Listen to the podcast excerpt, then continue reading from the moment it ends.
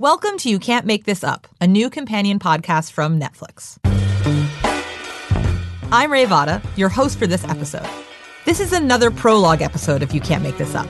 It's where we reveal the film or series that we'll be watching and talking about the following week. That means if you haven't seen the film or series yet, you'll have some time to take it all in before we spill the secrets from behind the scenes. So, what are we watching for next week's episode?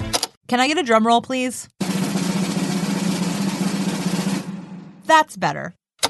Next week, we'll be talking about Evil Genius, the true story of America's most diabolical bank heist. Evil Genius is a four part documentary series about a pizza delivery guy who goes to deliver a pizza and instead gets a bomb strapped to his neck and sent on a scavenger hunt. It's part thriller, part mystery, and all true.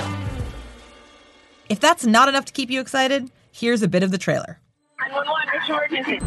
We just been robbed. We got him out of the car and cuffed him. I start hearing a beat. His eyes just got real wide.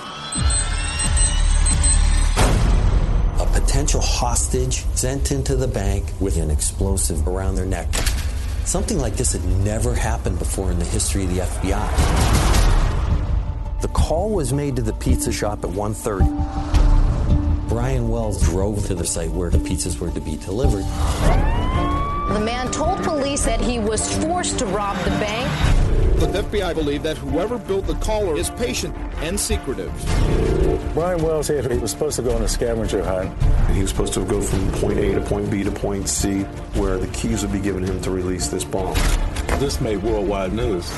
The purpose of the pizza bomber plot? Money. How could this happen? Who's the mastermind? After getting sucked into the story, you can head back here next Wednesday. Matt Bellassai, comedian and host of the podcast Unhappy Hour, will be interviewing Barbara Schroeder, the show's writer and director, and Trey Borzillieri, the executive producer and co director. It'll sound a little something like this. Trey, you sort of talked about how some of your friends and family kind of worried about how, you know, whether you were getting in a little too deep. Did you ever worry about that yourself? Did you think, like, oh, maybe I need to take a step back and take a breath? Yeah, for sure. Um, I went into this project with such blind faith. And early on, it was clear that it was really tough to get any information. And so, you know, reaching out to, to Marjorie was, was just that. You know, I was trying to get information, and she was one of the only people that I could identify within the case. And it was just bizarre. And it took a, a lot of sort of, what would you say, uh, intestinal fortitude to keep it going, and I, it was it was exhausting. But I just hoped that eventually it would pay off. Yeah, there were there were many times when we would sit down to discuss the case, and Trey had just gotten off the phone with Marjorie for you know talking as long as she could keep him on the phone, and he just looked exhausted and like he'd run fifty miles.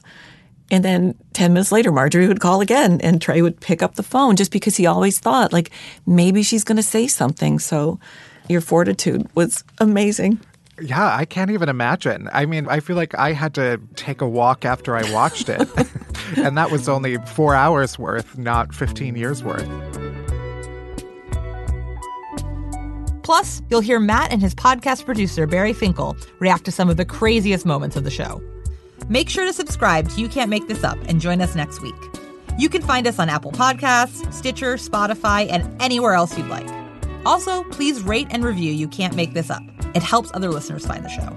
And if you need someone to talk to while you're watching, you can always tweet the podcast at Can't Make This Up. Or find us on Facebook at You Can't Make This Up Netflix. I'm Ray Vada. Happy streaming.